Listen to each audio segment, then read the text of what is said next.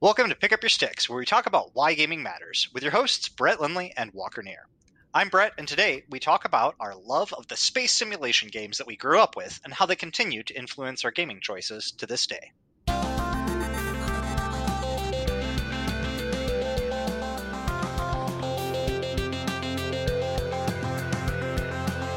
Hey Walker, what's got you picking up your flight stick?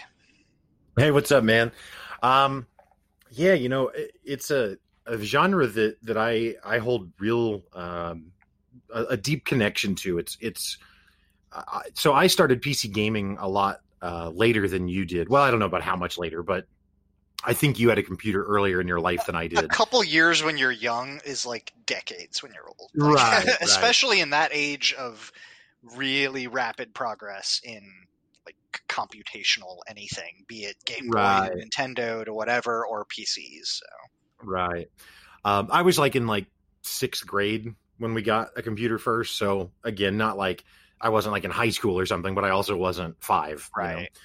Um, but anyway, it was so it, it was a, I started going to a new school and a teacher of mine had really, really strongly encouraged my mom to get us a computer because the internet was the future Right.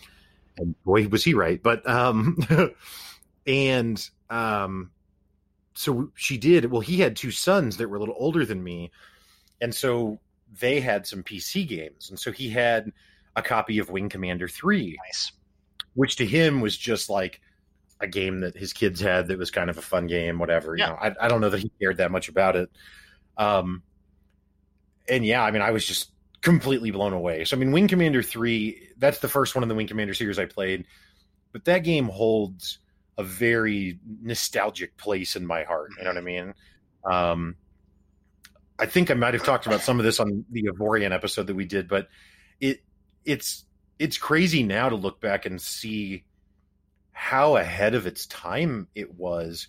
Uh, it you know you look at something like like mass effect which obviously was preceded by you know kotor and, and jade empire and some other bioware games but um mass effect is there's all this cinematic quality to it and there's all these dialogue trees and stuff and i'm sure those are much more complex than what i got in wing commander Right. 3 but still like it was kind of that like you between missions you're walking around the ship and talking to different crewmates mm-hmm. and there are different dialogue choices you can make now i don't know how much they really change the outcome of the story Right. at all um, but the truth is is they don't really in mass effect either we just Right. didn't know that until the third one so we just were led to believe that it would Oh yeah, it feels like it is. Gotta love those, Right. those false gray choices.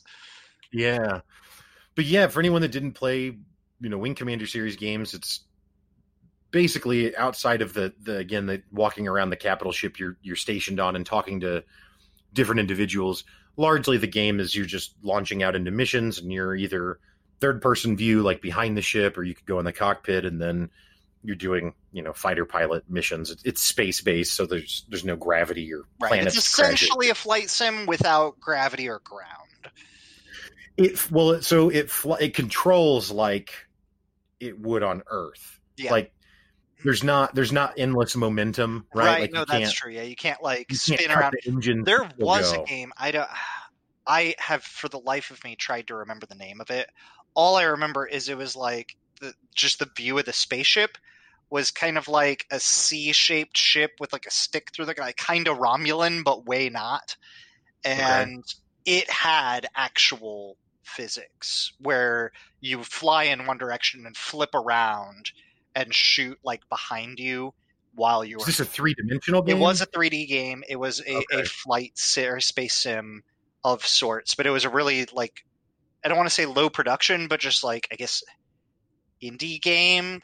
It, it's a, a no name producer. Like it's hard. that's why I was curious. game, but because I remember in the early 2000s there was a game that people were playing. A couple people I knew that was real physics like that or whatever, where where momentum continues on um, because there's no gravity, and but it was not a 3D game. It was a 2D game, but it was it was a space thing like that, and it was the first time when when the person who was playing it showed it to me. They were like, "Yeah, it's cool because you can."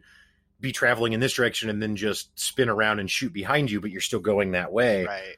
And that's how it would really work in space. And I was like, huh, I never actually considered that that's how it would really work in space. Well, Like, I never had had- that thought. All I like I remember the map was there was like a map view or some kind of extra view that was like a 3D isometric, but your ship was just kind of in the center of the screen, sort of, mm-hmm. and but it, it was like a map view, but it was more like a, a like a yellow wireframe view, and it would show like your enemy, and in that view you could execute keyboard commands to do like a full flight maneuver like it, and then it would give mm-hmm. you a little animated sequence of like you doing a loop where you spin around backwards and it changes all of your orientation and your thrust vectors and all that and then you can go back in and keep fighting. But there were like and there were a bunch of these different maneuvers that you could execute like mm. sideways loops or 360s to try to throw them off or do whatever but most of it was kind of from the cockpit a la wing commander style but Right, huge yeah. huge th- tangent already my bad but No, no, that's not a tangent. I at all. don't mean, remember the name of it though. I've been I've been thinking about it forever, and it's one of those like really, to me, a quote unquote rare game because I just never heard of anybody else talk about it or reference it or anything. hmm Yeah, I, I, yeah, I don't know for sure. I, it's not the, the fact that it's 3D means it's not something I've seen. Um, but yeah, that's that that that's definitely interesting, and it's honestly even still kind of rare to the, in the modern day to see games actually have that real physics. You know, mm-hmm. um, because I think it's harder to to understand. Like it's a lot easier when the spaceship drives like a car. You know what I mean? Yeah, Like, well, I mean, most people don't think about. They think about space in the way that you think about like Star Wars in space. Like none of those Mhm. ships are flying in one direction, spinning around and shooting while flying in the other direction. Like right? it's just not something most people think about. Like yeah. in in Star Wars, when a ship blows up, there's noise, fire, and it falls. right and i know i've shared this this point with you separately and maybe i have even on another episode but um the other thing that's really crazy about wing commander 3 specifically for me is that and and the ones after it also star him but the main character that you are playing as is portrayed by mark hamill Mhm. so since i've not seen a star wars movie at that point in time Ah. to me, Mark Hamill is just the Colonel. Now I can't remember his last name, um, but I also remember that that was the first time I ever saw the word Colonel spelled out, and I was deeply confused because there's not an R, right, right. but you make that noise, you know. Um, Colonel. yeah, exactly. I was like, "What's a colonel? That's weird." And then that's Colonel. Um, but anyway, the other thing I was going to say is not just Mark Hamill. I mean, you know, obviously now I have seen the Star Wars movies and get that that's a precursor. But at that age, like that's who he that's who he represented to me. Um, and I didn't actually understand that he was also in the Star Wars movies. I just thought he was a video game actor. Or I don't know what I, you know. right. but but it's actually interesting. There is a ton of characters from those games that obviously they don't just act in full motion video video games from the 90s and I'll continue to see them later in things and I'm like where do I know that guy from like there's a show called The Expanse Mhm. um and in that there's a character named I think his name is I want to say his name's Mao but he's basically like um a very wealthy business person that without spoiling too much of the expanse at all has some involvement with the proto molecule and the humans trying to research that. So anyway if you've seen the expanse you'll know who i'm talking about. If you don't you have no idea the point though is that i was i was like i know that actor from somewhere. Who is that? And then i looked up his credits and he's in a lot of things but he was also vagabond in wing commander 3 and maybe i don't know vagabond was in like 4 and 5 because i played those also but yeah like i just know that guy from from that. Or there was a tv show i think it was called sliders. Oh yeah, wow, that's a throwback. yeah and um it's not jerry o'connell or the the the youthful cast members but there's like an older heavyweight guy that's got kind of like a scottish or british accent or whatever i think his name is john rhys-davies Mm-hmm. and yeah, he's just in all of the Wing Commander games as well. He's like the mechanic or whatever for the capital ship that you're on. Um, Tim Curry straight up ha- has a voice role in Wing Commander Three really? uh, as Melek nar Kiranka voice. Huh. It's like I'm guessing a Kilrathi voice. Yeah, it must be. But like, what? Right. There's the meme like, what do you know? What movie do you know Tim Curry from? Kind of thing. Like, oh, I know them from Wing Commander. right. What? I Right. think, I Yeah. think he's in four too. Wow. So I had to look up the credits while I was there, but yeah, that's Yeah. holy crap. Yeah, no, the cast is the cast is is actually I mean to call it star studded is a little high maybe, but it's it's people who have gone on to have long careers in TV and film. And it's just it's funny to me that when I see them again, my tie to them is Wing Commander three. I mean, of all things, you know. Right. Well, and it's in it's at such a weird time because th- there was a short window where there was a lot of live action in games, yes. and actors did not consider that like a lower rung role. Like it was, it was, it was like this could very well be the future of movies. For a long time, people thought that that, that movies were going to go away and games were going to be it. right. um, or at least something like that, like choose your own adventure movies or something. So I think there were people that were taking some risks on them, or you know whatever. And yeah, it's it's it's wild to see a lot of really, especially in the live actions, because now then when things moved to mostly voice acting, it was understandable that like guest star roles or popular voices or whatever. And Mhm. some of that's kind of almost coming back with the the advent of like the really good 3D graphics technology where you can then make a character that looks like your character or you Well- as an actor, but completely digital. And like Keanu and Cyberpunk. exactly, Keanu and Cyberpunk comes to mind, and there was some stuff that had done, you know, like animation had done that for a while. Like Robin Williams as the genie looks kind of like Robin Williams, but Yeah. you know to see that coming back in in gaming is i don't know that's just it's interesting where i would have never have guessed that's how they would have blended like someday 3d animation is going to be so good that actors will portray themselves but 3d animated like Yeah, I mean, you know, it's funny though because as as much as that's true in gaming, I mean, like a movie like The Avengers is basically a video game except for the actors. right Like like everything that they're doing is not really there. fetch quests and yeah and all of it's just green screen green Right, screen with a couple of props like Right.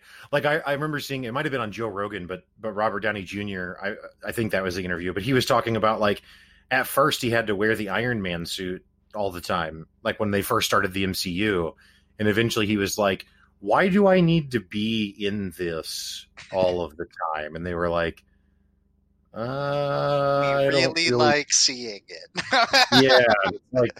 Can we just get some shots that we need, and then I can not wear this all the time, and you can just draw it back on? Because what are we doing? And it's like, yeah, it's a really good point, actually. Like none of this, and to some extent, it's like maybe you should just digitize the whole thing. I don't know. Like honestly, I think that some, like the World of Warcraft movie. Wow, not even an MMO episode. Anyway, the World of Warcraft movie would be way better if it was all Oh, hundred percent. Like it would, it would be so. Even if the plot and the dialogue and everything was identical, but there were just no actors, and whatever actors there were were just digitized, it would be better. That's the number one It- reason it- I didn't see it. I was like, unless it says Blizzard Animation Studios, like you want to like. It's interesting to see uh, Riot like doing full force competing against Blizzard with like every game, right? Mhm. But I want to see Blizzard toe up against Disney Pixar. Like I Mhm. want to, because like DreamWorks did that. DreamWorks was a video game studio for a while, and they became an animation studio. I want Right. to see Blizzard Animation Studios do a movie that's like not in any other known universes, or just do an Overwatch movie. Like that would be great. They've already Yeah. basically done it. Just stitch them Well, together. And the reason it's even dumber in the Warcraft movie is, which I've not actually made it through the entirety of it. I've watched, I've started it and then like fast forwarded, and, and so I've technically proceeded through the entire track of the film. right, but you have not watched the whole movie. It's it's unwatchable. Um, but like all of the, the vast majority of the orcs in the movie are all digital. Mhm. They're all just animation, and it's like, oh, we're so close. But then they have like this one like female orc that I think maybe is supposed to be part human. That's probably a really Right. obvious point and shows that I didn't pay attention. um, and it's just like this is just really stupid. Please, Eh, it's World of Warcraft, Right. For the, the name of all that is good and decent. Please just allow it to be animated. Well, they, anyway, they have animated like there. There's an there is a quote unquote CGI movie of World of Warcraft. If you just watch all the cutscenes, there's over an hour of them right. of like a high quality animation cutscenes. I don't Yeah. care if it takes ten years to make. If the next StarCraft is just an hour and a half long movie, I, I, I made by Blizzard, yeah, then I'd be okay with it. Like, with the director's cut being commentary by Winter. yes, of course. um anyway though to go back to, to wing commander it's you know it, it- again yeah it's super interesting how far ahead of its time it really was with some of the the gameplay choices and stuff that it had in it and it was just i don't know like i had never played anything even kind of like that on a console at that time. I mean you got to Oh, figure at this, at this point in time in the console space you know for rpgs you've got like the early final fantasies uh, probably i mean maybe like something like chrono trigger or secret of mana was out by then. And i don't mean to diminish the stories of those games at all but No. just simply that like the cinematic literal cinematic quality of these full motion videos in the wing commander games was just really surprising. And honestly the for it being science fiction like it felt like i was playing a really good tv show. You know what i mean? And mario as much as i love mario doesn't feel like i'm playing a tv show. It feels very much like a video game. You know what i mean? Exclusively. Um so i don't know. It was just kind of a mind-bending thing. I was just really really surprised by it. And this was an era again you know the internet was out but it wasn't today's internet. And and i certainly was not scouring it for gaming news anyway. Um but i remember going to like you know a best buy or somewhere similar to that where they sold pc games and seeing like the next wing commander. And i had no idea Mhm. that that was coming out but like wing commander 4 i think is the, the price of freedom. Um super cool. Like loved it. And then played the the one after that as well. Um but yeah they're all really really cool games So I enjoyed- started. I started on Wing Commander two, Mm. and yeah. So I mean, we're talking. So this is 1991. We're talking Capcom releasing Street Fighter for arcades. Mm-hmm. Uh, Sega releasing Sonic for the Sonic Genesis or Sega Genesis before it was built in, like packaged together. Uh, and Nintendo releasing Super Mario World and F Zero with the SNES. Right. Like a- and and this is the same time where i've got a joystick plugged into my printer port and am flying against capital ships. Now i mean the graphics are not amazing by any stretch of the means but it felt like i was in space in a fighter. Like it felt like i was in a, a freaking X-wing going up against the Death Star. Like there's capital ships that you have to take the shields down first with small fire uh, before you hit them with torpedoes because they're basically Yep. invincible. Yep. Like you've got a ship like the broadside with its classic three turrets, two one on each side and one in the rear that you can slide between. So that was the only time that you could fly one direction and kind of shoot another. Was you got these Mm. little like sixty degree turret mounts that you could take over and flip between positions on Mm. like and a crazy cool story where there is there's not as much I, i'm not really sure that there's much in the way of choices that you can make not a lot in wing commander 2 the only places that you can make really choices is like killing somebody or saving them when they eject from a ship. And there's a couple of there's a story beat that goes a couple different ways Right. there. But there's not a lot of the like actual choosing stuff like there was in later versions.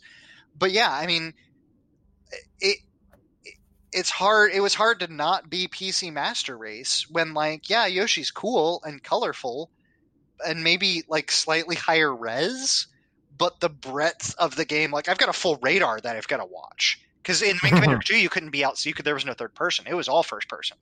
So I had mm. to understand how the, the multiple circle radar and what meant above and below because it, it wasn't a 3D line that showed it above. You had to know from the radius of the circles and like learning how to fly a spaceship. Like my dad and I, my dad spent a lot of time like teaching me how to play, and yeah oh, so good. Yeah, that that's awesome. Yeah, I I um and honestly like it was the first time that I'd really been that shocked by a story outcome. Like when Hobbs betrays you in the third one, Oh man, it hurts. I was just like, "What? No way!" Like Yeah. Hobbs Hobbs was like my number one wingman because Mhm. you could pick your wingman in, in Wing Commander three at least. Um, I was basically I was usually Vagabond, and then once in a while I would do I would or excuse me I was usually Hobbs, and once in a while I would do Vagabond. But that was basically my main two guys, and then Hobbs totally flips on you, and it's like, wow, that's that's tough. Like I, I thought we were good. you Well, know? and you're good. you Like the like that. second, the whole second game is like Hobbs's redemption. It's like nobody Ah. trusts him. And the, yeah, I'm like, yeah, bring him in. Like he's cool. We're cool. And then like, so I had an even deeper connection. I was like, Hobbs is my Right. boy. You know, like Nope. Angel dies on me, but Hobbs sticks around and like has your back. And Yep. then like, I mean, it to this day, my number one favorite starship of any universe is the TCS Concordia 2. Like Yeah. it is just for me that was my X-wing. Like I Right. think I played Wing Commander 2 before I saw Star Wars. Mm. And it yeah, it was just that was I mean, I was 7. So, well, no, 7 or 8 depending on when Right. exactly we picked it up or whatever. But yeah, I mean like that was my formative years. That was my that was my jam and ugh Yeah, yeah, no, it's it's a it's a it's a it's a cool game, and and then I so then I transitioned from that to um Privateer Two. Oh yes. Getting to build your own custom ship, outfit it how you want, like Yeah, it was it was a really it was it felt like the even though they're not in the same you know gaming universe or whatever, it felt like kind of the the sequel series, if you will. Yeah. To Wing Commander, I don't know that that's true, and I don't know release years and I whatever. mean they, they were kind of tandem. They were Right. kind of their own they may have been in the same universe, but it definitely was like the Han Solo to the Luke Skywalker. Like you're more of just a whoever anybody existing out in the universe while this is going on, or like other side of the universe of the war or something. So Yeah, yeah. But yeah, Privateer 2 was um a game that I played I might have even played more of that because it had a more open structure where you're not just like going back to the capital ship and taking the next mission kind of thing. Um you could actually trade and like buy and sell goods and that kind of Yeah, stuff. and there was a whole there was an, a whole functional economy for like where certain goods would be sold, and if Mhm. like you blew up or pirated somebody, you could have contraband goods that you could get scanned for, and all of the Right. tropes that you'll see in modern day, like an Avorion or something, all Yeah. were in Privateer games. I think I think at the time I was frustrated with Privateer because there was a story, but I didn't know how to advance it because it was so Ah. sandboxy right. and that kind of made me mad especially after i figured out how to like leverage the economy and figure out what trade route to run to to grind two dozen times to buy all the best everything i Mhm. remember having to that again kind of like sparking my interest in space and science uh there was a tachyon cannon and I was like, Mm. "Are tachyons a real thing?" And so, like, we like had to go research at the library, like, what are and and that's still very early, and like tachyons are like a theoretical particle or whatever, you know. So, but I, I'm not entirely certain on that, so don't quote me. But just kind of my interest in like Yeah. astrophysics and subspace and science were all very closely tied to gaming. Like, Right. Yeah, I mean, I don't, I, I don't know, and I've tried to rack my brain to think, but I think that the Wing Commander and then subsequently the Privateer games might have really been my introduction to science fiction because I certainly wasn't reading science fiction books at that Right. age, and again, I'd, I mean, I'd seen Star Trek, I guess, not movies, but like I'd seen the Next Generation TV show, mm. But I wasn't like. I I didn't watch it all the time. Right. You know what I mean? Like it was just on sometimes at my dad's house and I would see it, but I didn't I wasn't obsessed with it or anything like that. So I guess introduced to science fiction is probably really that, but first time I really got into it. Right. is, Yeah. Yeah, I mean, there was some next generation at our house, but I was definitely more interested in like Wing Commander. I remember we got this is not quite space simulation, but a big reason why I read the Rama series by Arthur C. Clarke is that there was a game in the style of Myst um, that was Rama, like Rama 2, and it was based off of the book series. And I think even had Arthur C. Clarke came in and narrated Mostly if you died. It was like would narrate some odd little quip about something and like walk on screen. And I didn't really understand the game, but ended up reading the Rama series by Arthur C. Clarke again at a very young age. But Mhm. um, yeah, just really spurred a lot of that on. So Yeah. So something that's that I've I've had to to painfully recognize um, is that as a kid I played Wing Commander and Privateer with a joystick, Mhm. which was awesome. Yeah. Um, and then about a year ago, eh, it might have been, it was about two years ago now. I bought a modern joystick that actually has like you're probably more familiar with than I am, but it actually has like whatever technology exists in like military helicopter joysticks, like right, the like dual whatever. axis controller or whatever, and Yeah, and it's so it's supposed to be all great, and and I'm sure it is. Um, I am not intuitively good with a joystick. It turns out, having not used one in 20 plus years. Um, I tried to play some Elite Dangerous with a joystick, and I was like, "Oh, this is going to be so good," and I just wrecked into the ship I was trying to dock at for a long time, which was deeply dissatisfying. But then I don't want to play with a mouse and keyboard. Like I want to play with the Right. joystick yep. because that's so much cooler. But I'm horrible.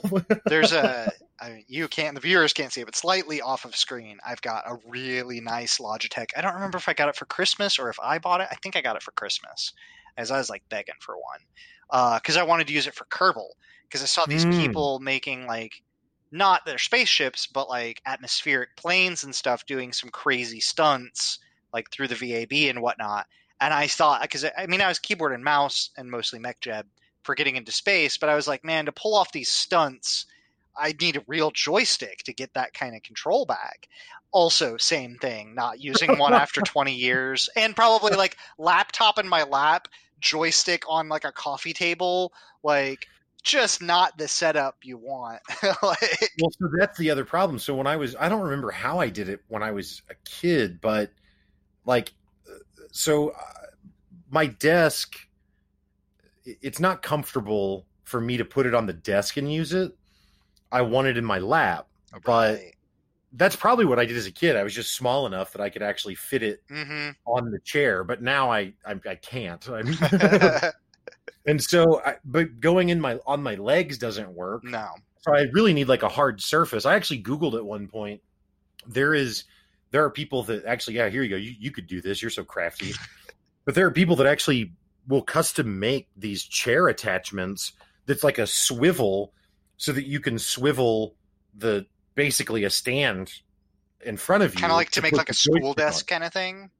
Kind of Yeah. except instead of folding down like that, it, it swivels around from the side. But but it was like five hundred bucks or something because it's some custom Right. made thing out of by guys in Finland or somewhere. Um, I mean, not that they don't deserve that. I just I'm No, not yeah, that yeah. of an enthusiast. Um, I, it's not yeah. The desk is probably not what's making me suck with the controller. Well, I, it, it's not for for me. I don't think that that's the problem. It's more that there's not a comfortable place to use it, so it's also not compelling to practice a lot because it just none of it feels natural. Right. You know what I mean? Um, but yeah, I don't know. I still have uh, delusions of grandeur that someday I'll go back to the joystick and. I mean, I reinstalled Elite Dangerous somewhat recently with those thoughts, and then never plugged the joystick in. So I'll tell you one game that I ended up like. I remember you almost had to have a joystick for was Descent, mm, nice. and I remember it because that was the first time that I had translation controls, where you could strafe up, down, left, right, back, and forward, Ah, and but while also being able to turn around in 360 because you're kind of on like a moon or whatever so there's not only is there no gravity but there's like it's not like a normal space shooter where you're constantly flying forward it's all it's it's doom with no gravity in it and Mhm. so it's all corridors and mazes and weird rooms but very much so bending that 3d mapping technology where you know, if there's a hole above you, something will come down from it and attack you, even if you're looking down or left or right.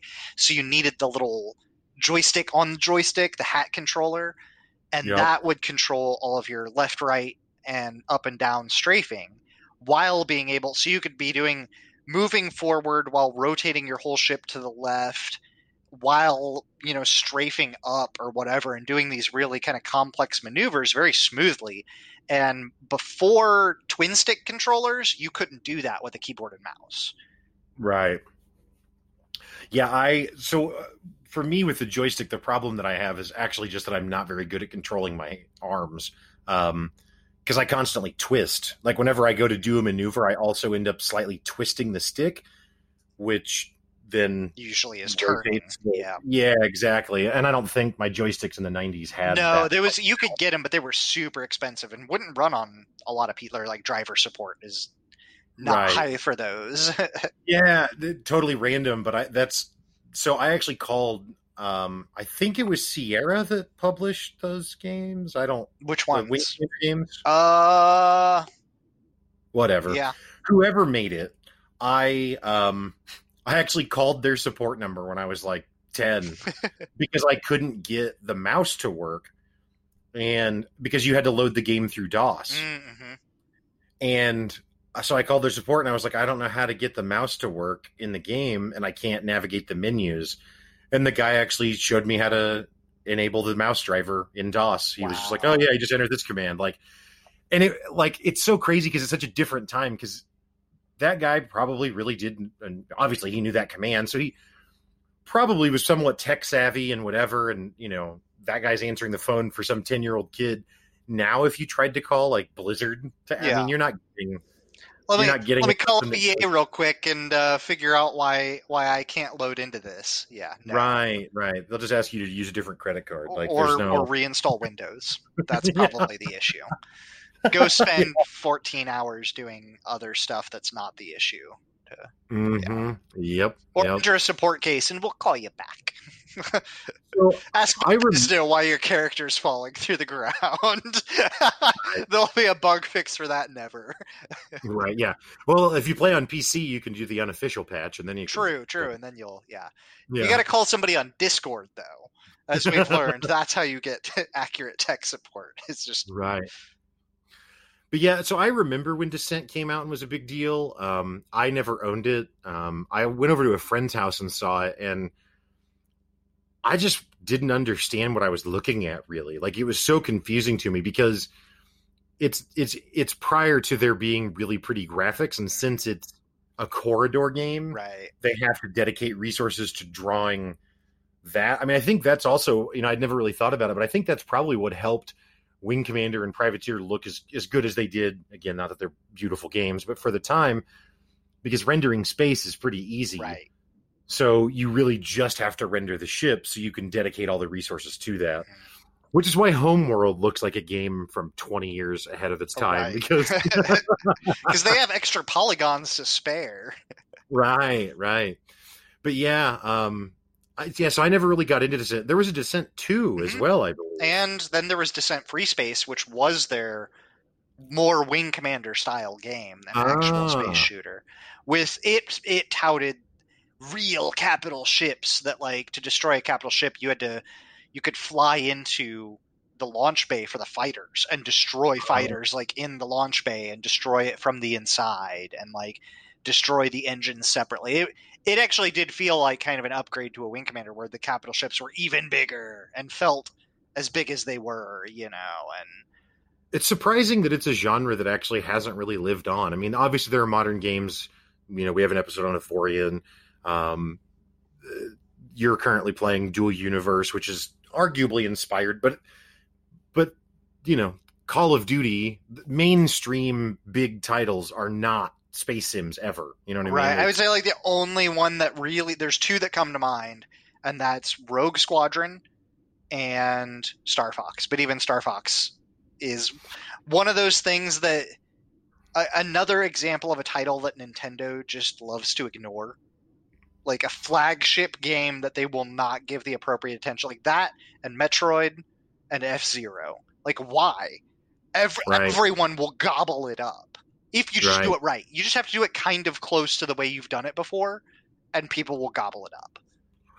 Yeah, so I didn't play Star Fox on Super NES. I mean, I, I had a friend that had it, so I'd seen it, but it was the same kind of thing where I was like, I don't feel like they should be trying to do 3D on this hardware. You got I mean, like I didn't say it. eight polygons for your ship there. Right. Like it's just a bunch of shapes. Mhm. Like it doesn't look good Some at all. glow, the rest are gray. Yeah. They're very flat colors too. Very very vibrant flat colors. No shading. right. Um, but but so I played Star Fox. That Star Fox 64 was actually the game that came with my Nintendo 64. Mm, So I actually never owned Mario 64. gotcha. Um, so Star Fox was the game I played, and it's the only game that I've ever owned that I was legitimately the best at out of anyone I ever encountered. Now I'm sure I wasn't actually the best Star Fox player or Oh, something. yeah. but in your local but- gaming circle, Right. Like I played Goldeneye with my friends and they would mop the floor with me. Like it was humiliating, right? But but with Star Fox, um, because I actually just practiced the multiplayer a lot because my dad and I would just go head to head constantly.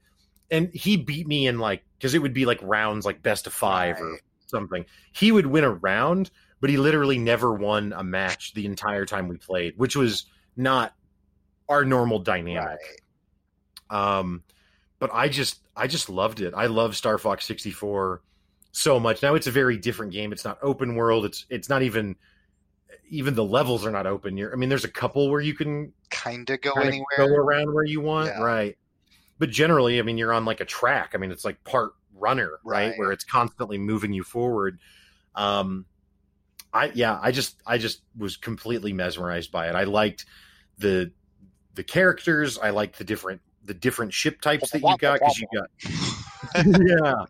Well, and on 64, they actually had oh, that's right. They were voiced. Yeah. Yeah, like you have you have old Slippy, and I my dad would make comments about Slippy that are not appropriate for our PG rated show, but it was I would just die laughing when he would comment on what it must be that Slippy is causing Slippy to talk that way. Um, very high pitched squealing noises Yep. coming from Slippy. Um, but yeah, just I don't know. It was super cool, and like the it's towards the end of the game. There's a couple of t- points where you face them, but there's I think it's the second to last mission. There's like an alternate group of yeah, yeah, like Star Wolf and Yes, it is Star Wolf. You're exactly right. Then the others, Yeah, I don't Rooster the other- guy that's not Falcon, and I and I think there's one that's like a lizard like that's like more like a guy. gecko. Yeah, in, instead of a frog or whatever, right? Um, but yeah, like I thought that that was one of the the coolest AI things I had seen. Like, even though it, I mean, now I'm sure I wouldn't think it was that impressive, but back then it was like, oh wow, like this is this other elite, you know, equivalent force, and like the because that is one of the examples of it being open world where you're flying in circles around this map, similar to how the multiplayer played Mhm. where you're just fighting each other. And yeah, I don't know. I thought it was was was super neat. Did you play Star Fox 64 at all? Um, so a little bit. I so my buddy that had uh, the 64 that we played most of the other games with, he had Star Fox 64. Um, I didn't. I've never played through the whole storyline, but you know, Hmm. we we would pass the controller back and forth playing through the the story some. And I've played the the multiplayer a little bit, but most of the people that I knew did not like the multiplayer of Star Hmm. Fox, and mostly because they didn't like the like turn around and loop to loop mechanics and stuff. You, you kind of had to pay attention a lot more because Oh, the the multiplayer is very open. There's not a lot Yeah. of cover. There's not a lot of running. It's it's get lined up and shoot and dodge. Yeah, that's and that's why I enjoyed it so much because I was I was proficient at doing the like there's like a loop move where you you just loop and then go back the same direction you were, but then there's another one where you can just reverse the direction entirely, like 180 degrees. There's the barrel rolls so you can deflect laser shots coming at you. Um, but then you could also use the tank or you could use the little you could just be a little solo person that's just running around with like a rocket launcher thing. Um, yeah, I I really I really enjoyed the Star Fox multiplayer that in part might be because I was good at it, and so it's fun to do something that you're you know successful Right. I think I think that most around the time that Star Fox 64 was in my friends group, I think most of my friends were playing 007. at. No, I'm sure. and yeah. so it, it there would on nights when it was just like me and my buddy we would maybe like i'd be like hey i'm, I'm tired of losing can we can we do something else well oh we'll play the single player missions of star fox um, or donkey kong 64 because we were trying to get through that game I actually never played Donkey Kong 64. alright. I played Donkey Kong Country, of course, Right. on Super NES, but um, but yeah, with Star Fox, it actually had like branching maps, like a branching map where depending on how you finish the mission or if you met certain criteria, you could go one way or another. So there's like a like a hardest possible path and like a Mm-hmm. medium path and an easy path. And there's multiple points. It's not just like one Y or one fork in the road. There's Right. multiple points where you can shift back and forth. Um, and so as such, there's also multiple endings. And like, yeah, I actually unlocked everything. I beat every mission in every way possible and had the you could get like a bronze, silver, or gold star basically on each level, and I had gold stars on all of them. And yeah, S just loved it. class. Yeah, S one of the few, one of the few times. Um, yeah, really, really enjoyed some some Star Fox sixty four. Yeah, I think I, I played more of the SNES version because later on, when emulation was something that I definitely never did, uh, being an early 14 year old with the internet who never owned a Mhm. Nintendo console. Um, right. um, but yeah, I'd, I'd eventually played through the SNES Star Fox, but I never played through Ah. 64. So I think that the S that the sixty four one is a basically a remake of the SNES one. Like I don't think for it's the that most different. part, yeah, for the most part, it's, Yeah. it's very updated and very Sure. new, but yeah. Yeah, the 64 one, by contrast, is actually a very pretty game. I think it's a unlike the Super Nintendo Star Fox, which again is absolutely hideous. It is. It's bad. I'm trying to think of what other games kind of fall into that genre, but is there is there another is there something else that that you So- played from back? It's tangential, but uh, Microsoft Space Simulator. Maybe Microsoft. Flight Simulator. No. Uh, maybe it was Microsoft Space. I want to say there was an X in it, but it's not SpaceX like the company. Um, Oh yeah, yeah. I think I know what you're talking about. Actually, anyway, but it um Microsoft, I'm sorry, I got to pull it up now. Yeah, Microsoft Space Simulator. Hmm. Um, there was there was only a few things that we used it for. So this is 1994. Wow. Um, there was a few missions you could fly. Um, one of them was like docking to like Skylab, and Hmm. you had to actually like set your rotation so that you're rotating at the same speed it is, and you've got like docking cameras, and you've got to use your like RCS to like barely push yourself in and like dock and lock with it and stuff. There was a real time star map, which was like nowadays you can get your phone out and like point it at the sky and it'll if you have an app you can see what stars and planets there are But- Hmm. At the time you couldn't i mean from there was no there were no mobile phones and right. barely any internet. Um so being able to pull out basically like a i don't know like a planetarium type thing is what they had. And you could set it to any date and it would you could go back in time you could go forward in time you could set it to specific dates or view it from a specific point on earth.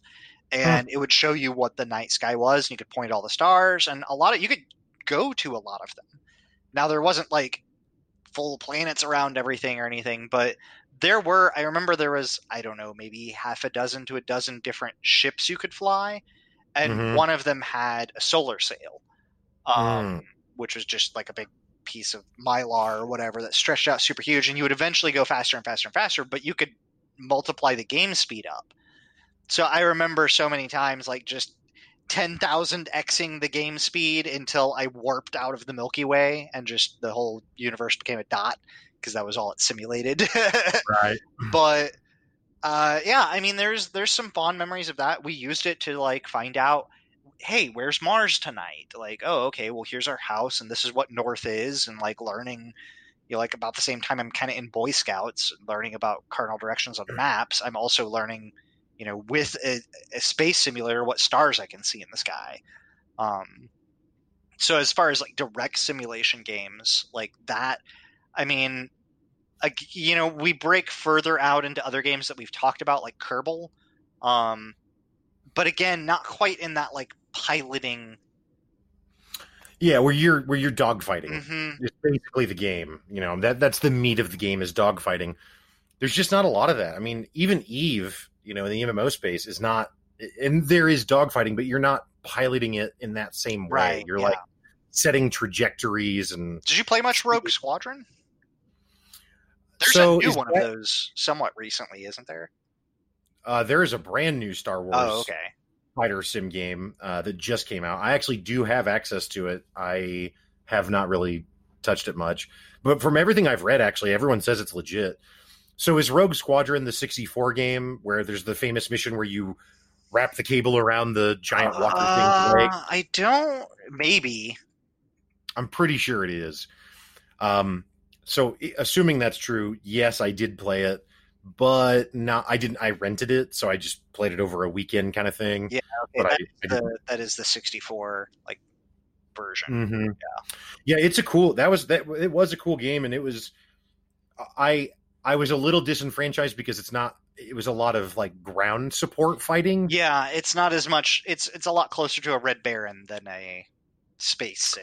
Yeah, well, like there's a there's a series of games called like Ace Combat, I think, Mhm. that's like a fighter pilot series of games, and I've played those a little bit, and it's I, I'm not criticizing them at all. It's just because I grew up with like space environment where I I can I don't there's no crashing, Right. You know what yeah, I mean? There's Like, no falling into the ground. And you're not going to stall your ship either.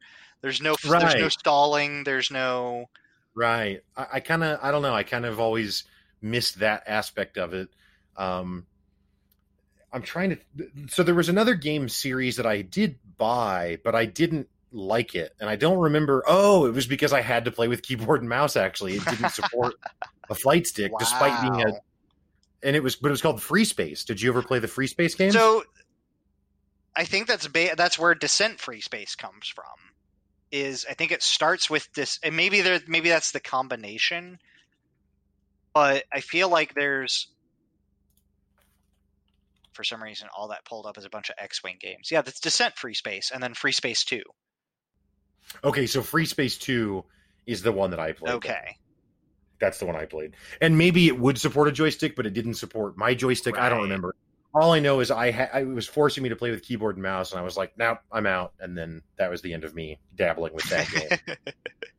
yeah, I guess So X-wing versus Tie Fighter is the more the bigger. Any of the other stars, I didn't play any of the Star Wars nope, flight games. Yeah. no. I think I played Dark Forces, which was like a shooter, um, like a Doom clone, Right. except Star Wars reskin. But that's that that's the only Star Wars games from back then that I would have played, um, or Jedi Knights, or I don't know. Anyway, um, well, so to to kind of tie it to modern era, because I don't know how familiar people are, but so Star Citizen is a game that's been in development for a decade or something at this point. But the reason that that game, at least initially, you know, outside of its promises, but the, the reason that a lot of people had a lot of faith in it um, is because it's it's a, the person at the helm is Chris Roberts, which is the guy who produced Wing Commander games and Privateer games. Yep. Um, I don't know what he did after that. I don't know if he was just out of the scene for a decade, but he I hadn't heard of anything from him. And then when he kind of showed back up, it was with this idea of Star Citizen. Right. Um, and uh, enough clout theoretically that it made Yeah. sense, but not logically, because it's not like his name was on modern games. That at least, Mm. at least not coming up as a Chris Roberts game, like most of like your wing commanders and your privateers, all introed with a wing a Chris Roberts game. Right, exactly, exactly. Yeah, I think I mean, I, you know, I'm still if if somehow Star Citizen ever launches as a total game that I can buy somewhere um for Less than ten the thousand price. dollars. yeah, for the price that games cost.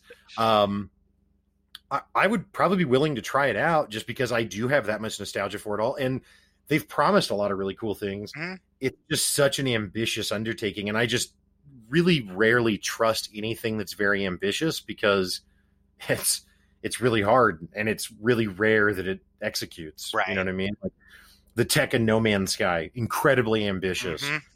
Four years later, I think they've actually done a pretty good job of making a pretty compelling game. Yeah. But at launch, it wasn't. w- you know? again, I wish I, I wouldn't have touched it for four years. right? If today was the first day that I was picking up No Man's Sky, probably be a pretty sweet game. Probably blown away. Yeah. yeah, But I can't Probably. go into it without seeing all of the things that I was frustrated with. right. Yeah. Without. Yeah. You just know what you know. Um, and then you know, I think Elite Dangerous is another game that is again I've played very little of it, but it's a very popular game. But I say that it's popular enough that they've made additional content for it, and I think it still has a healthy player base. But it's not popular again in like Assassin's Creed or Call of right. Duty levels, you know. Um, and I don't know. I don't know why. I, I don't know if it's it's because it's too complicated, or I don't know. I, or like there's the X series that again I haven't really played. I own one of them on Good Old Games, but I, that those games though are kind of Bethesda e in their lack of polish. Right. So I think that holds them back. There's been a few. Um, was was Evochron Mercenary? Yeah, yeah. That yep. wasn't that the game that you and I both spent like a total of 15 minutes with before we totally noped out. Uh, that is correct. Yes. I don't even remember why it was so bad. All I remember is even in an era where I would not return games, I think I demanded a refund. like, I actually don't. I actually think that you went back and played it later because I think you spent maybe an hour with it at some point. Because I just didn't understand what you even do right. when I tried to play. But it, I think it was also early access when we got it. It maybe. was like I, re- I do remember going back, access. like like noping out. Like we both noped out, and I was like, I'm going to sit down and give it a weekend. Yep. But couldn't do that. I think yep. I think it was just all tutorials or something like that, where it was just like right an hour in and I've still got a bad AI voice using Windows, Microsoft SAM or whatever telling mm-hmm. me. And now you need to Alt Control R to prepare the flares into the loading bay when you've got a missile on your tail. And then, like, yeah, I don't remember exactly what it was, but it was something ridiculous that got me to. And this was before Steam returns were like really much of a thing.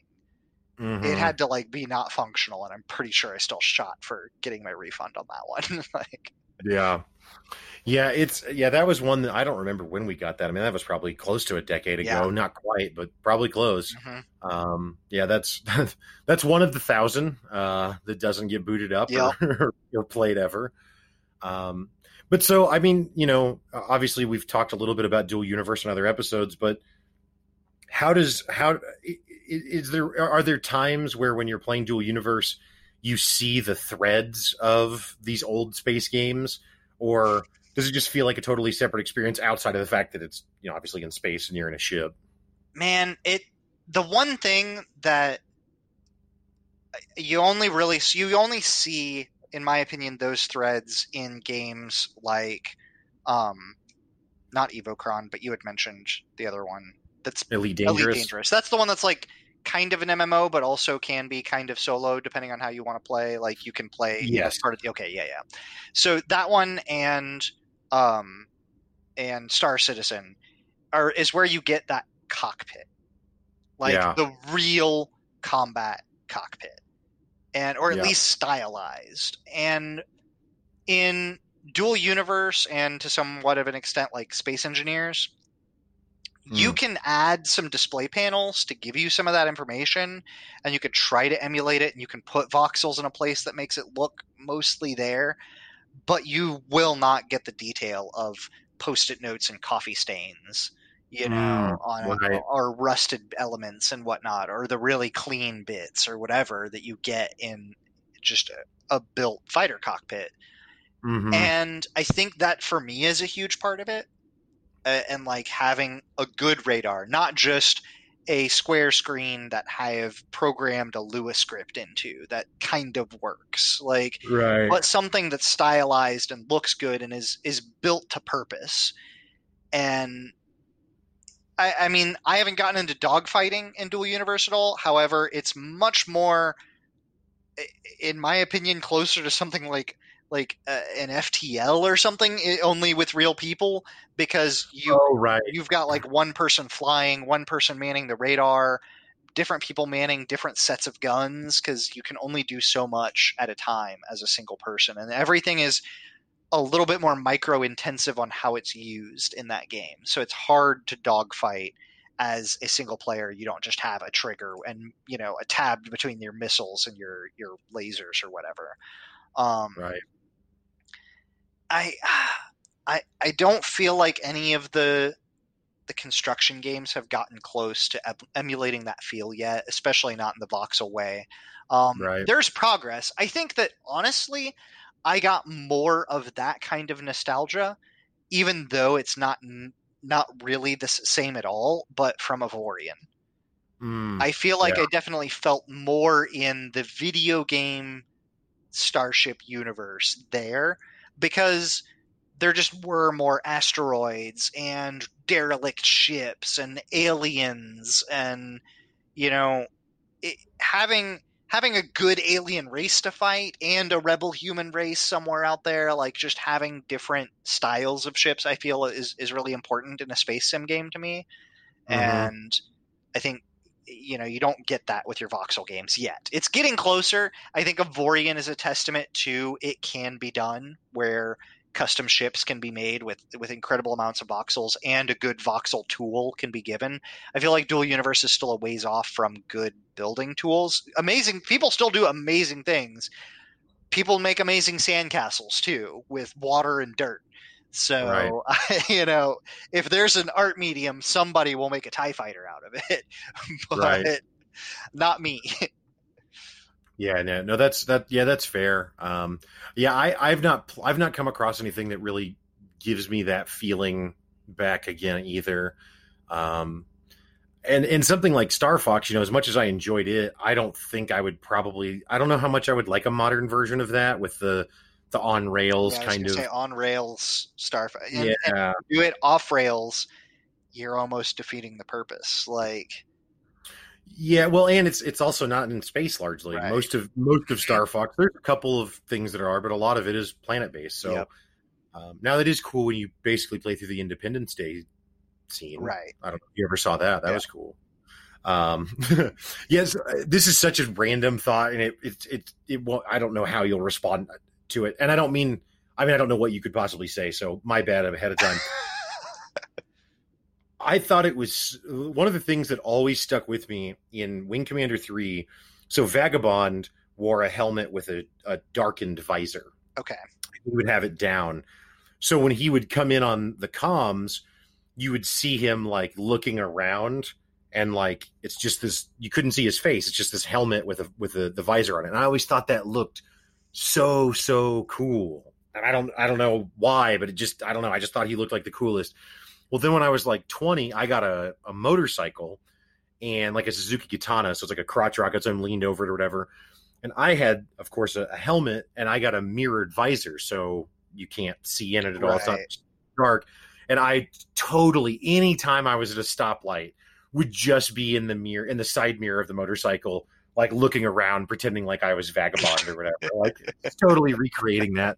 Again, it, that doesn't go anywhere, but I, yeah, I, I just those games really just had a huge, um, a huge significance to me. you well know? i mean yeah like i mentioned how formulaic they were in the things i wanted to study at the library and the books i wanted to read like i didn't want to read boxcar kids in junior high or even like pre-junior high or whatever uh, i wanted to read adult not just adult but like one of the grandfathers of science fiction. That's what i wanted to read. I wanted to read arthur clarke. I wanted to read heinlein you know like i wanted to read the guys that invented half of the words that scientists now use and like came up with the concepts for cell phones and teleporters and all of the modern tropes like that's what i wanted to read that's why i wanted to learn what it, if tachyons were a real thing so that maybe i could make a tachyon gun someday Like, Meanwhile, I was always bewildered by people who had potato guns. Like, how does it work again? oh lord Like, I, I didn't know that those were a thing until i was like already out of high school and wasn't aren't really you old for it invited to be acceptable? it- like I wasn't invited to those kinds of parties, and now I could be charged with serious crimes if I got caught with using one. right, right. But I always had high hopes for lasers and plasma rifles, you know. So, Yeah, I know. I thought laser tag was really going to take us in a different oh, direction. oh than it yeah, I It never went anywhere. It just stayed the same, which I don't really care for it. I mean, it, that's a whole other tangent. I have a whole huge tangent about like my dream laser tag arena and how I was Ah. going to make a business out of it. That yeah, that just goes. There was a thing I wanted to do at a time, and it was going to be cool. It would have been awesome. It was, It would have been but hey, you know what? We started a podcast instead. yeah. so hey, it's still awesome. I'm still happy with it. yeah, I'm. I'm trying. I mean, it's. I think that while, and it, it could also just be some of the nostalgia goggles. I think that there's probably some. There are probably people out there who are experiencing games or or computer gaming or PC gaming or just video games from a new perspective. And like if I was 8 or 12 and No Man's Sky was the thing that, you know, Oh my my dad brought home, like are you kidding? That could make me want to be a zoologist or like a microbiologist or an astrophysicist. Like Yeah. if if my dad brought home Kerbal and right. I mean, I I would want to learn about actual orbital. I mean, I already did want to learn about actual orbital mechanics, but I may learn it at an age where I, that could take me to college. And Right. you know, I think that that there is until there is such a time at which space travel is so mundane that it's boring.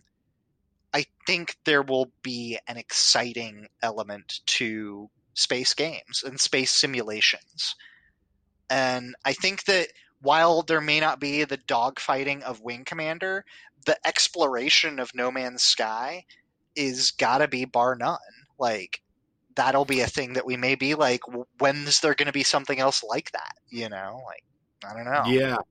Yeah, I feel like I really need to give Elite Dangerous more time because, like, there's a group of people. I mean, this is years ago, so I don't even know if it still exists, but there was a, a large group of people on the internet that had come together and they were just an exploration society. Like, they Mhm. just went around and explored Elite Dangerous because there's so much stuff to to go find Right. or whatever. Um, and that's like that's super cool. But yeah, you're you're right. I, I I think about that more often than I should. But like, man, what if what if Halo Three was the first video game you ever played? Like, Right? you know, like what if? Good lord. I it is. It's hard to think about. It's hard to think like yeah, if if Halo Three is your Mario, like. yeah, right, exactly. Well. I mean, or just Minecraft is your Mario, because that's you know, I mean, Halo Three is probably a little bit mature for you know, Yeah. It's you know, That's if fair. I had the same parents that I had, then not when I Right. was not when I was eight, maybe when I was fifteen, but yeah, yeah, only if there was a blood sitting that could be turned off. Like, right, yeah, but yeah, I just can't. I mean, or or even like games that I'm not even that that in, but like Call of Duty Four, like the first Modern Warfare from 2007. Mhm. If that's the first online shooter experience you I mean, had, that's my nephew.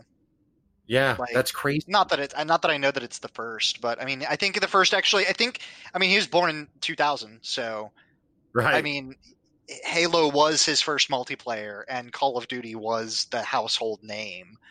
Like Right. that's what he would get yelled at to do his homework before playing. Like, Right. So, Hmm.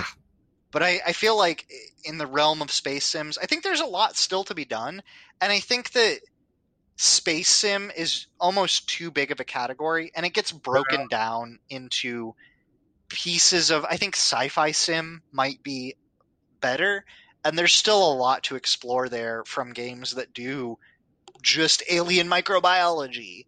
You know, is still kind of in that sci-fi sim uh, Mhm. versus you know just flying in space. Yeah, yeah, I'd like to see another. You know, in, in multiplayer is obviously the draw now for everything for for so long, but I would love to see a single player space game in the vein of the Wing Commanders, where I'm I'm doing missions and I'm going out dogfighting, and that's it. Like I'm not, I'm I'm not exploring. I'm not landing on the planet. I'm not none of that. I'm just I'm just again Your in the space same way that jockey. It's, It's- Top yeah, Gun in way that- space. right. That's really what Wing Commander was. Yeah. No, I mean, I, I even before playing Wing Commander though, I, I, I've always loved, um, you know, planes and stuff like that. Anyway, and I, I, as a little kid, more than anything, I thought I was wanted to be a fighter pilot. Like I was like, oh my god, that would be the coolest single thing that it could possibly be. It turns out that by seven years old, I had horrible vision, mm-hmm. which is immediately a disqualifier. Even if I had corrective surgery and had perfect vision, I'm also six foot five. Also turns disqualified.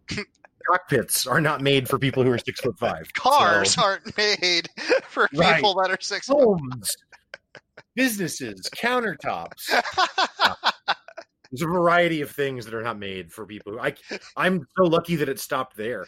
I mean, when I was six five as a kid, because I wanted to play basketball, I thought I wanted to be six eight or six nine, right?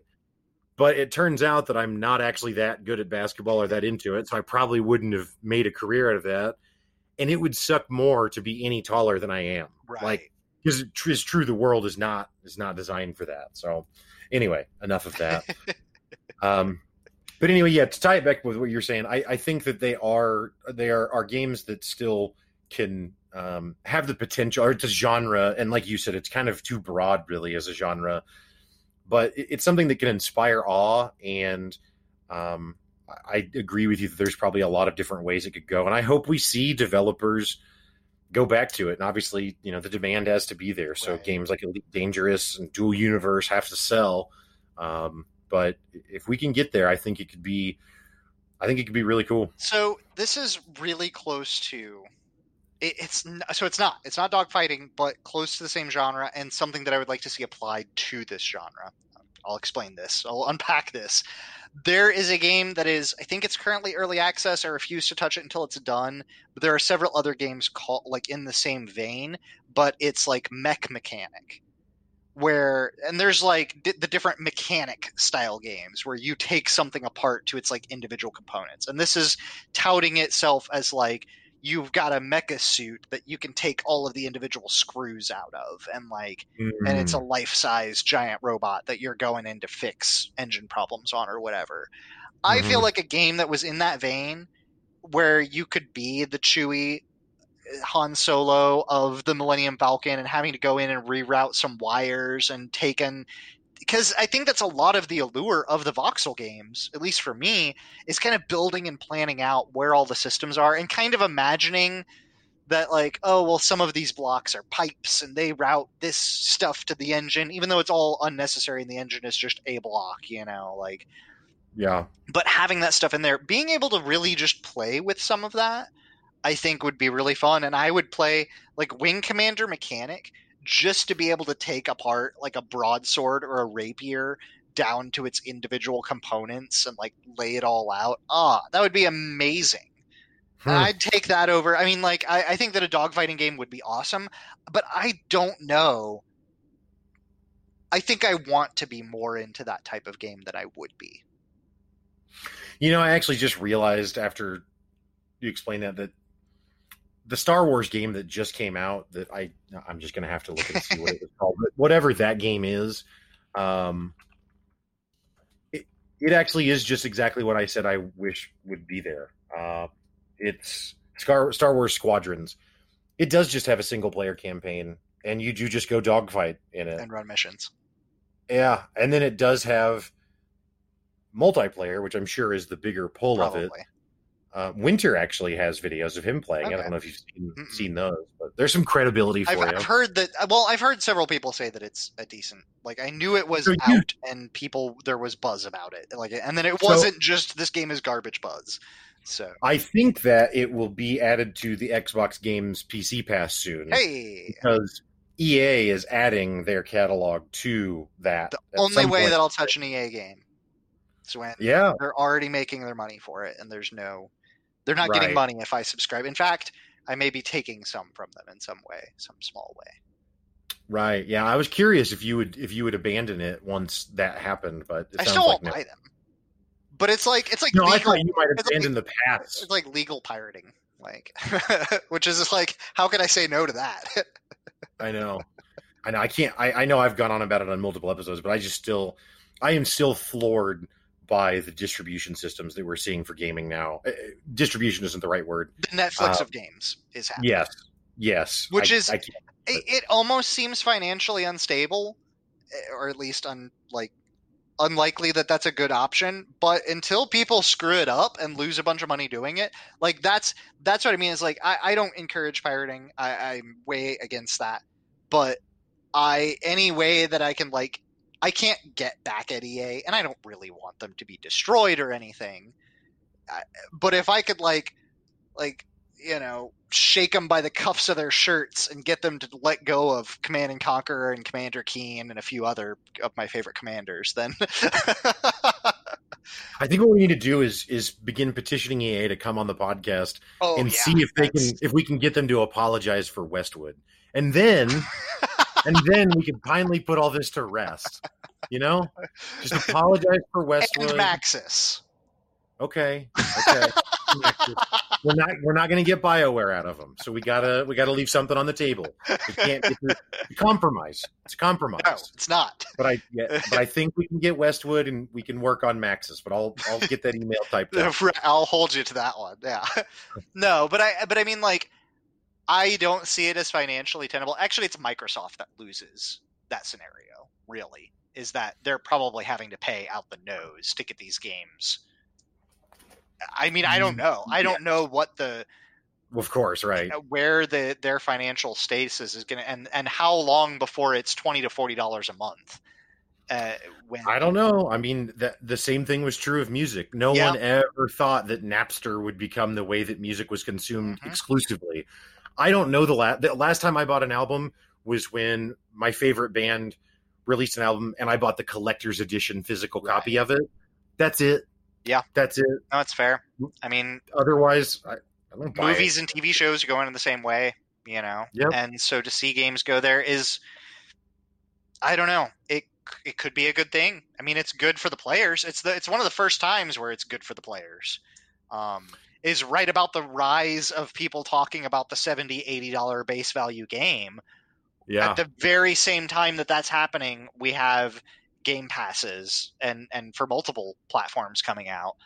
And yeah i mean that's those run in direct conflict with each other. And i think people are going to be much more willing to hold on to their 80 or 120 dollars for a game if 3 months later it's available to stream i mean that's what i do with most movies i right. most movies I don't watch in theaters, even if I'm paying the same amount of money to watch them at home at my own TV, where the chair is comfortable, there's no screaming children, and the popcorn is cheap and, Right. and better because I like to season my popcorn. So They've got some pretty fancy popcorn options now at the theater. Yeah. I don't know. I, If I, you've I cook in de- ghee and duck fat. Okay, well, I don't. It's probably not that, but there's there's a If there's there's like a there's like a sixteen dollars for a bucket of popcorn, better be ghee and duck fat.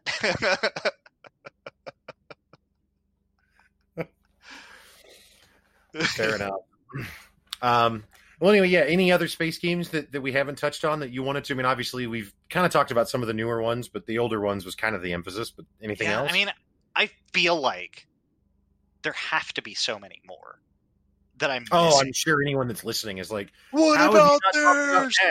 Right. Right. I mean, And what I would say to that person is, I invite you to email us or tweet at us or Facebook us. join the Discord, Right. And then we'll talk about it some other time. Yeah.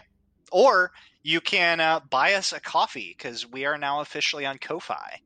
And, There you go. Yeah. So if So here's the question I have: Is it Ko-fi or is it Coffee? coffee? Because it looks like that. I mean, it looks like Ko-fi, but it's but it's coffee. coffee. Kofi. And, It's co- and the whole idea is that you buy someone a coffee. Yeah. so I feel like anyway, we should have had more F's.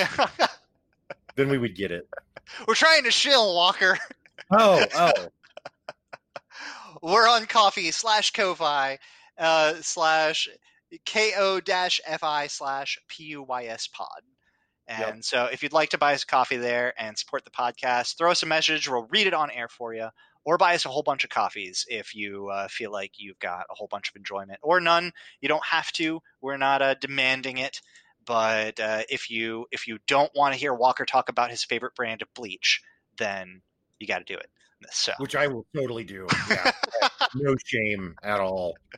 We'll advertise just about anything. He will read every ad because I won't. So Oh, 100%. 100%. Yeah. I'll and I'll love every minute of it. I'll love every minute of it because I won't be able to hear me reading the ad. I'll be hearing coins bouncing, Mhm. which we can avoid with cups of coffee. That's right. So, so that's all for our episode today. Follow us on Twitter to join the discussion or share your thoughts. If you enjoy the show, tell a friend and help us keep growing the audience. You can also join us on Discord and in our Steam group. All of the links are available in the show notes. And as Brett was just talking about at the end of the episode, we also have the link there for that that Ko-fi or Kofi, uh, so you can get out and support us that way as well. If you want any more of my insights on pretty much everything in life not related to gaming, check out my other podcast, The Walk Show, which is available everywhere podcasts are found.